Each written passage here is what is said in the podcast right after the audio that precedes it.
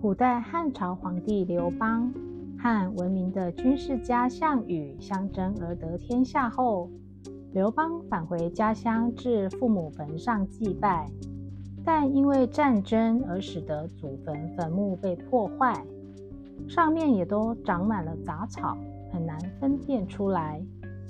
在找不到父母坟墓的情况下，刘邦拿出一张纸，撕成碎片。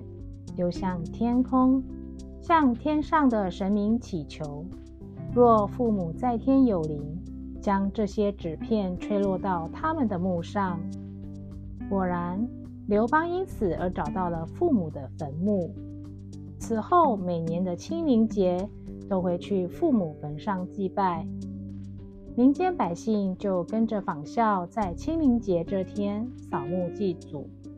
并以工具拔除坟墓周遭的杂草，再用石子或砖块压着木纸于坟上。而现代人虽然是有清明扫墓的安排，但形式上以化繁为简。祖先的坟墓有些改以灵骨塔的方式存放，就带上鲜花、水果敬拜就好。清明是传统二十四节气之一。相传是古代的寒食节演变而来，是为了警告人们小心火烛，也禁止生火举吹而来。这个时候，百姓得事先准备好食物，而在这个期间所吃的冷食物即所谓的寒食。说到清明节必吃的传统美食，许多人首先应该会想起的就是润饼。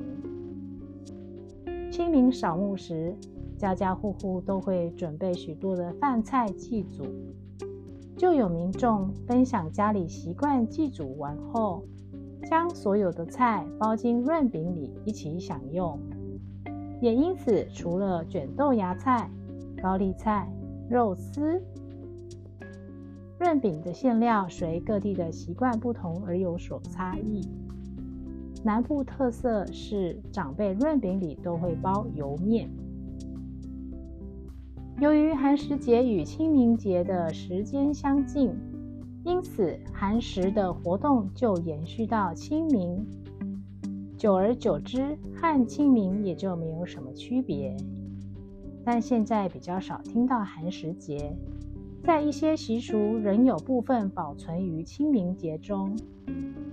像是因为寒食节不能生火，所以人们会用饼包覆事先准备好的食材食用，这也就是大家所熟知的润饼。